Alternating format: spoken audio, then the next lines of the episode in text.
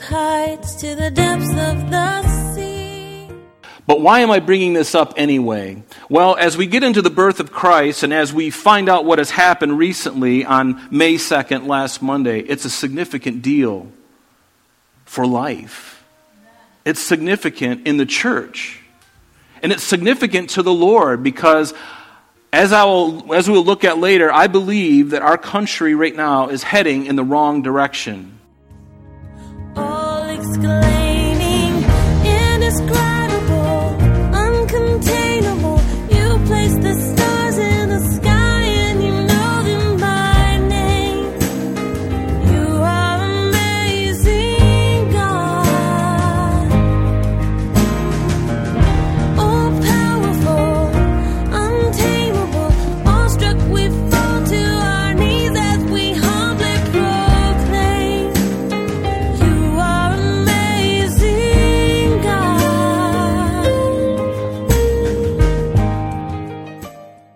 Welcome, everyone, and thank you for joining us. You're listening to Truth in Christ Radio, a Bible teaching radio ministry of Calvary Chapel of Rochester with senior pastor and teacher Rob Kellogg. As Pastor Rob continues with our study of the birth of Jesus Christ, he incorporates a current event involving abortions to our study. The birth of Jesus Christ is an example of how precious life is to God and should be also to us. It should be noted that in the Old Testament, Israel was punished by God for sacrificing babies to idols. God does not accept sacrificing babies at any cost or justification. Now let's join Pastor Rob's teaching already in progress. Law clerks alike, intensely loyal to the institution and dedicated to the rule of law, court employees have an exemplary and important tradition of respecting the confidentiality of the judicial process and upholding the trust of the court. This was a singular and egregious breach of that trust that is an affront to the court and the community of the public servants who work here. I have directed the marshal of the court to launch an investigation into the source of the leak. Now, I bring this up today, and we're going to go on a little bit further here, not to make any woman here feel uncomfortable at all. I'm not, I'm not going to talk about gory details, okay? Don't worry about that. I'm not going to go there.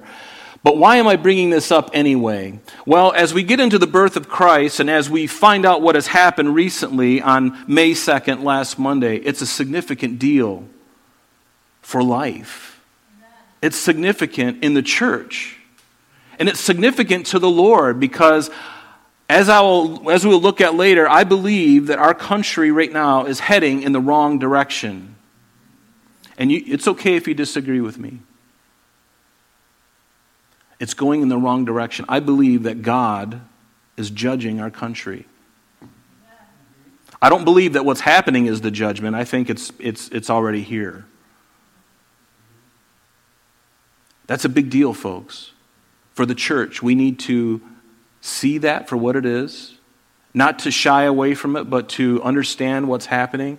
Why? Because the lives of innocents are certainly at stake, but also the, the souls of many are at stake as well. The souls of many people, physical and spiritual, there's so much at stake here. So it is a big deal. So I found myself compelled to share what I'm going to share with you. And it won't take long. But it, I, I, felt that needed, we needed to kind of get this out on the table. Because many of us, maybe you've been a Christian for a while, and, and do you know what the Bible says about this? Because we're going to look at some of the scriptures. And we're going to look at why it's important for us today. Because it's extremely important. How we respond to this as Christians biblically is paramount. Okay? That's why I'm bringing it up. I'm not trying to be political. There's some political things in here, but I'm trying to not be political. I'm telling you the truth. And you can challenge me on any of these things I'm going to share with you. But, ladies, I want to tell you that if you've had an experience in your life where you've had to have an abortion and you've come to Christ and you've asked God to forgive you, it's a done deal. Okay? You don't need to walk around with that cloud over your head any longer.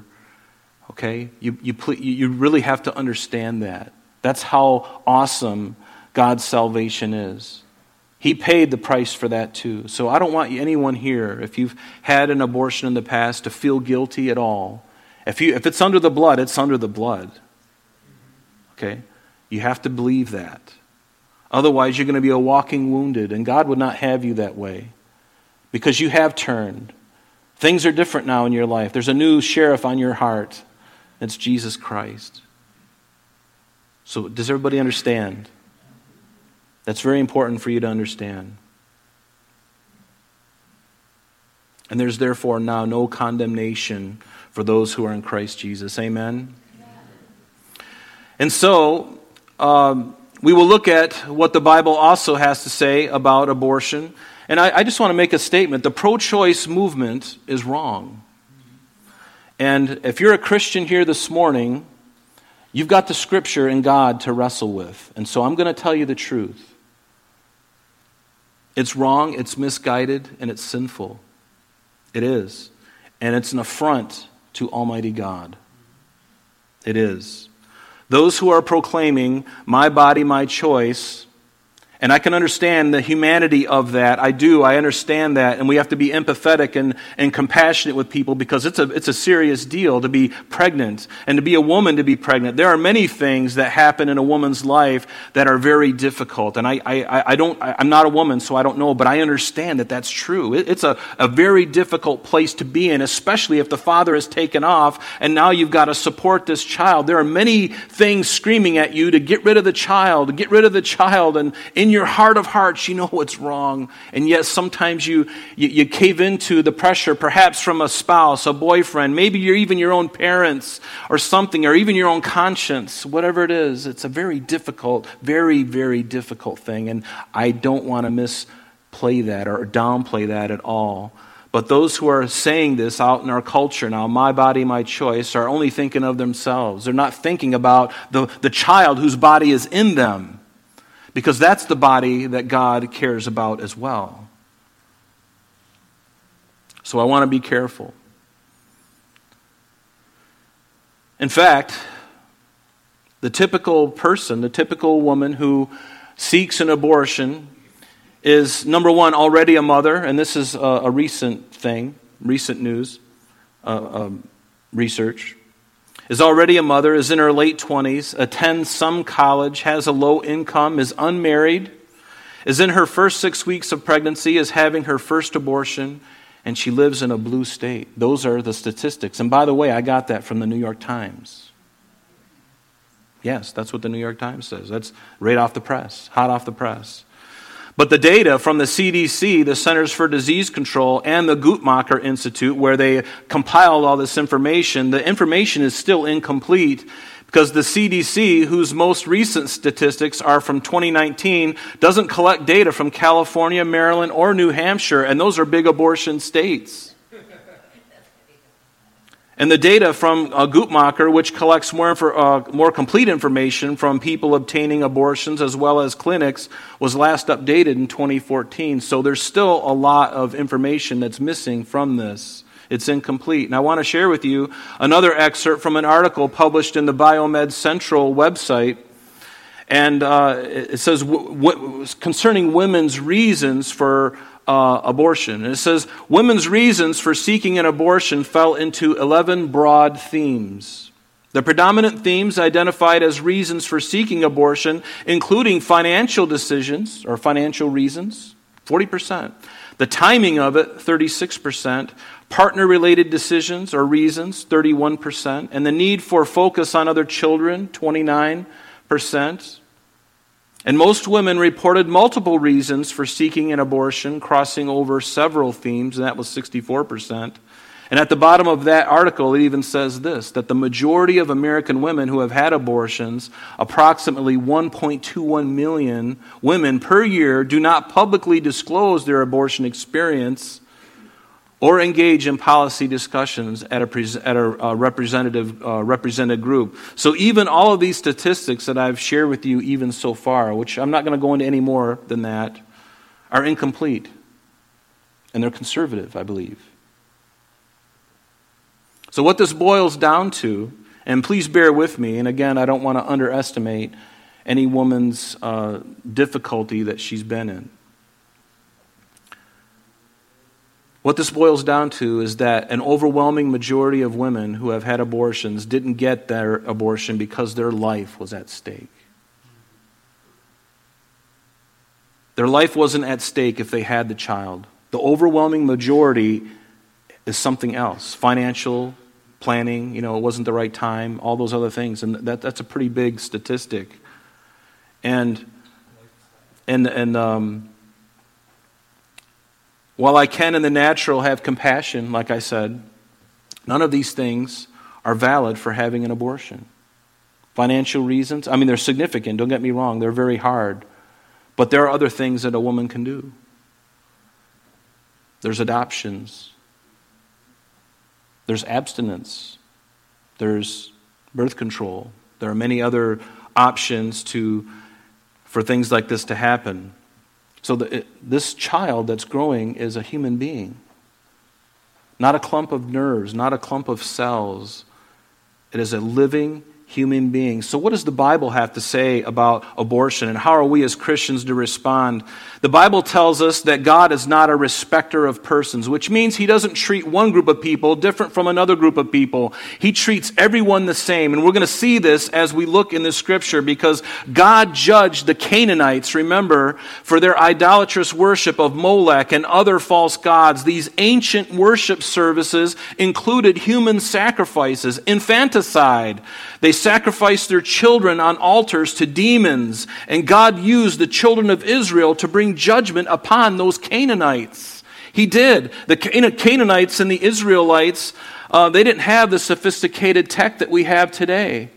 They waited, they had to wait until the child was born, and then they performed the abortion. They performed it at the altar of these false gods. And, and this picture that I'm showing right from you right now is a, a picture of a Canaanite altar that I took when we were up in uh, Megiddo. And this goes back to like 2500 to 1800 BC. These are the altars that they sacrificed children on. So this is nothing new. It was very postpartum murder. And this was part of their worship services. And notice what happens in Genesis 15. Remember when God spoke to Abraham in a covenant, eh, God said to Abram, Know certainly that your descendants will be strangers in a land that is not theirs and will serve them, and they will afflict them 400, 400 years, speaking of the Egyptians uh, enslaving the Israelites. And also the nation whom they serve I will judge, and afterward they shall come out with great possessions. Now, as for you, you shall go to your fathers in peace, you shall be buried at a good old age. But in the fourth generation, they shall return here, Abraham, here in the land of Canaan, where you are right now, for the iniquity of the Amorites is not yet complete. The Amorites were a part of a bigger group of people called the Canaanites. These were the people who worshiped at that altar and sacrificed their children to their false gods. And so God would bring the Israelites at the appropriate time out of Egypt to dispossess the people of Canaan. Why? Because God was a bigot? Because God didn't like their skin color or something? No, it had nothing to do with that at all. In fact, it had everything to do with sin. Everything to do with skin. Sin, excuse me, not skin. It had everything to do with sin Better correct that. Thank you so much. But he did. He, God warned his people as they were getting ready to cross that Jordan River God spoke to Moses in Deuteronomy 18, and he says, When you come into the land which the Lord your God is giving you, notice the warning that God is giving to his own people before his own people cross over into the promised land and then go and destroy everybody in the land of Canaan as God told them to do. Why did he do that? Because they were doing these horrible practices for hundreds of years. And remember what he said to Abraham? He said, you guys aren't coming out yet because the iniquity of the Amorites is not yet full. In other words, I'm giving them time to repent. I'm giving them space to repent. But now is the time, God says, that I want you to go in and I want you to wipe out everything. And that, that's really hard to hear today, isn't it? But God is serious about sin. We aren't, but God is. He's always been serious about sin in our lives as well. But notice, when you come into the land which the Lord your God is giving you, oh my goodness. You shall not learn to follow the abominations of those nations. There shall not be found among any of you one who makes his son or daughter to pass through the fire, or who practices witchcraft, or a soothsayer, or one who interprets uh, omens, or a sorcerer. For all these things, he says in verse 12, are an abomination to the Lord. And because of these abominations, the Lord your God drives them out from before you. And then he goes on in Deuteronomy 20, verse 16, and he says this. But of the cities of these peoples, which the Lord your God gives you as an inheritance, you shall let nothing that breathes remain alive, but you shall utterly destroy them the Hittite, and the Amorite, and the Canaanite, the Perizzite, the Hivite, the Jebusite, just as the Lord your God has commanded you. And why is that? Verse 18 tells us, lest they teach you to do according to all of their abominations which they have done for their gods, and you sin against the Lord your God. That's why. It's all about sin. And God gave them a long time to repent. And what they would do is they would put these babies.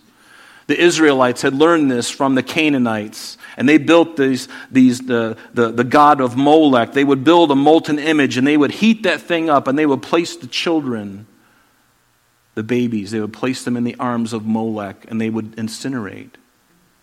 And they were incinerate. And that was ancient abortion, postpartum. Nowadays, we do it inside the secret of the womb.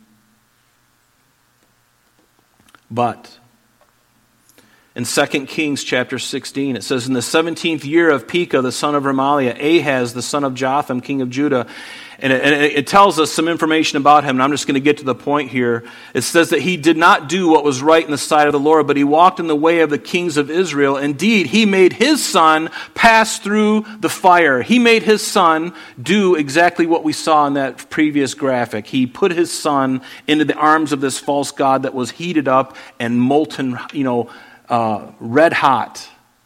And he sacrificed his son on the altar to these false gods, really to demons. And God judged his people they continued doing this for a long time, a couple hundred years, and then finally God had had enough with it. And we're not going to have a whole lot of time, but I'm going to give you the verses and I want you to read them and I'll summarize them for you. 2 Kings chapter 17 verses 5 through 19. You can see it up there on the screen. And also 2 Kings chapter 21 verses 1 through 16. Now, why am I bringing this up? Because they continued to do this and in 7 in 2 Kings chapter 17 it talks about the king of Assyria coming and besieging Samaria, the northern 10 tribes of Israel. And why did he do that? Because they were doing the same thing and they were the first ones to be taken to captivity. You all know this in 721 BC. And why? Because they were doing these things, among other things, but they were doing these things as well. And God says, Israel, if you don't repent, and God sent prophets, we didn't have time to go into all the prophets. He prophesied day and night to them. They didn't listen, they disobeyed God. They continued in this horrible thing. And God says, okay, enough's enough. I'm going to send judgment. And he did. He brought the Assyrians, took the northern 10 tribes captive, and then it says at the bottom of 2 Kings chapter 17, at the very bottom, it says that also Judah did not keep the commandments of the Lord their God, but walked in the statutes of Israel which they made. And so now we go to chapter 21 of 2 Kings, and we learn that Manasseh did the exact same thing. He did the exact same thing, and he made his son pass through the fire. He pa- practiced soothsaying, used witchcraft, consulted spirits, and the Lord spoke to his servants, the prophets, saying, Because Manasseh, king of Judah, has done this thing, he has acted more wickedly than all the Amorites who were before him speaking of the Canaanites. Therefore, thus says the Lord God Behold, I am bringing such calamity upon Jerusalem and Judah that whoever hears it, both his ears will tingle, and I will stretch my uh, over Jerusalem the measuring line of Samaria and the plummet of the house of Ahab, and I will wipe Jerusalem as one wipes a dish. And he basically says, I am going to deal with Jerusalem now, Judah, the northern or the southern two tribes. And what did he do? He brought judgment from a pagan nation Babylon, and he brought them against his own people. Do you see the thing here? God used his own people first to judge the Canaanites for their sin, but when they moved in and they didn't do the job completely, they began to inherit those idolatrous practices, began doing these same things, and now God's got to judge his own people by who? Gentile nations, Gentile pagan nations who are doing even worse things than they are, and God judges them. First 10, going to Assyria. The second two, into Babylon. Do you see? He's not a respecter of persons. God is not going to put up with this nonsense.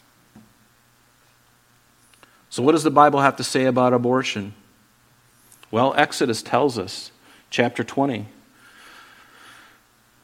You can write these verses down. I'm going to read them quickly to you. You shall not murder. What is abortion? It's murder. It doesn't matter whether it's in the womb or outside of the womb, it is murder. You shall not commit adultery. And it's usually adultery that leads to the murder. Usually. Not always. Notice in Psalm 127, it says, Behold, no, notice the good news here. And I, I put this in here specifically because I knew right about now all of you are going, I really, didn't, I really shouldn't have come today. right? It's a hard thing to hear on, on, on Mother's Day, but then again, we're talking about the birth of Christ and we're talking about this monumental thing that's going on in our country. So I think it's important that we look at it, right? Behold, children are a heritage from the womb. Notice, the fruit of the womb is, his, is a reward, like arrows in the hand of a warrior. So are the children of one's youth. Happy is the man who has his quiver full of them. They shall not be ashamed, but shall speak with their enemies in the gate. What did it tell us in Deuteronomy chapter 30? God speaking to the children of Israel, he, before they cross over into the promised land, he says to them, See, I have set before you today life and good and death and evil, in that I command you today to love the Lord your God, to walk in his ways, and to keep his commandments, his statutes, and his judgments, that you may live and multiply. There it is. That's God's heart for you to live and to multiply. Wasn't that the command back in Genesis? That you live and you multiply? Wasn't that his commandment to Adam and Eve? His commandment was, well, you know what? When the earth gets about 3 billion people, you might want to start exterminating some because Bill Gates will be really happy. Um, you need to eliminate a lot more people, and here's how you do it. Was that God's heart at all? No, he says, it never came into my mind. It never came into my mind. That's what he says. That's what he says, right? And notice, and the Lord your God will bless you in the land which you go to possess. But if your heart turns away so that you do not hear and are drawn away and worship other gods and serve them, and by the way, that did happen. I announce to you today that you shall surely perish. You shall not prolong your days in the land which you cross over the Jordan to go in and possess. I almost wonder if God knew that they were going to do that. Of course, He did. That's why He warned them over and over again. Talk about um, um,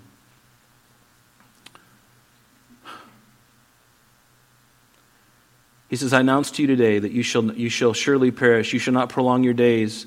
And notice, I, I call heaven and earth as witnesses against you today that I have set before you life and death, blessing and cursing. Therefore, choose life. That's what we need to be about, folks. That's why I'm sharing this on Mother's Day. And I, you know, it's, it's a hard thing to take. I, I get it. But again, the birth of Christ and what has just happened in our country is huge, and it's going to be huge. What does it say in Matthew? Remember Jesus, at the, t- at the same time the disciples came to Jesus and said, Well, I sound almost sound like Southern Baptist. He said to Jesus, I, I said that. So. Sorry about that. I just, I, was, I did grow up in the South, so I think a little bit came upon me there. That's the end of our lesson for today, but please join us next time as Pastor Rob continues our study in the Gospel of Matthew. Calvary Chapel of Rochester is located at 2503 Browncroft Boulevard, Rochester, New York, 14625. You can reach us at our church office between 9 a.m. and 4 p.m., Monday through Friday, at area code 585 586 3140. If you would like to have an audio CD of today's message mailed to you in its unedited form, simply mention today's date when contacting our church office. You can also contact us via the web by logging on to www.calvaryrochester.com. There you will be able to access a number of useful things, such as information concerning our beliefs, our ministries, contact information, our location, service times, and much more. You can also download or listen to the radio and sanctuary messages free of charge from the teachings link at the top of the page. To listen to Calvary Chapel of Rochester sanctuary messages or Truth in Christ radio on your mobile device, just subscribe to both through Google Podcast or Apple Podcast. You're also invited to join us on Sunday and Thursdays through live streaming of our services and Bible studies. Just click on the online services link on the website. We're so glad that you could join us today. And if there is any way that we can bless you with your walk with Jesus Christ, please don't hesitate to call our church office. Remember, Jesus said, I am the way, the truth, and the life. And for this cause I have come into the world, that I should bear witness unto the truth. Everyone who is of the truth hears my voice. May God bless you in abundance today as you walk with Him. And until next time, this has been Truth in Christ.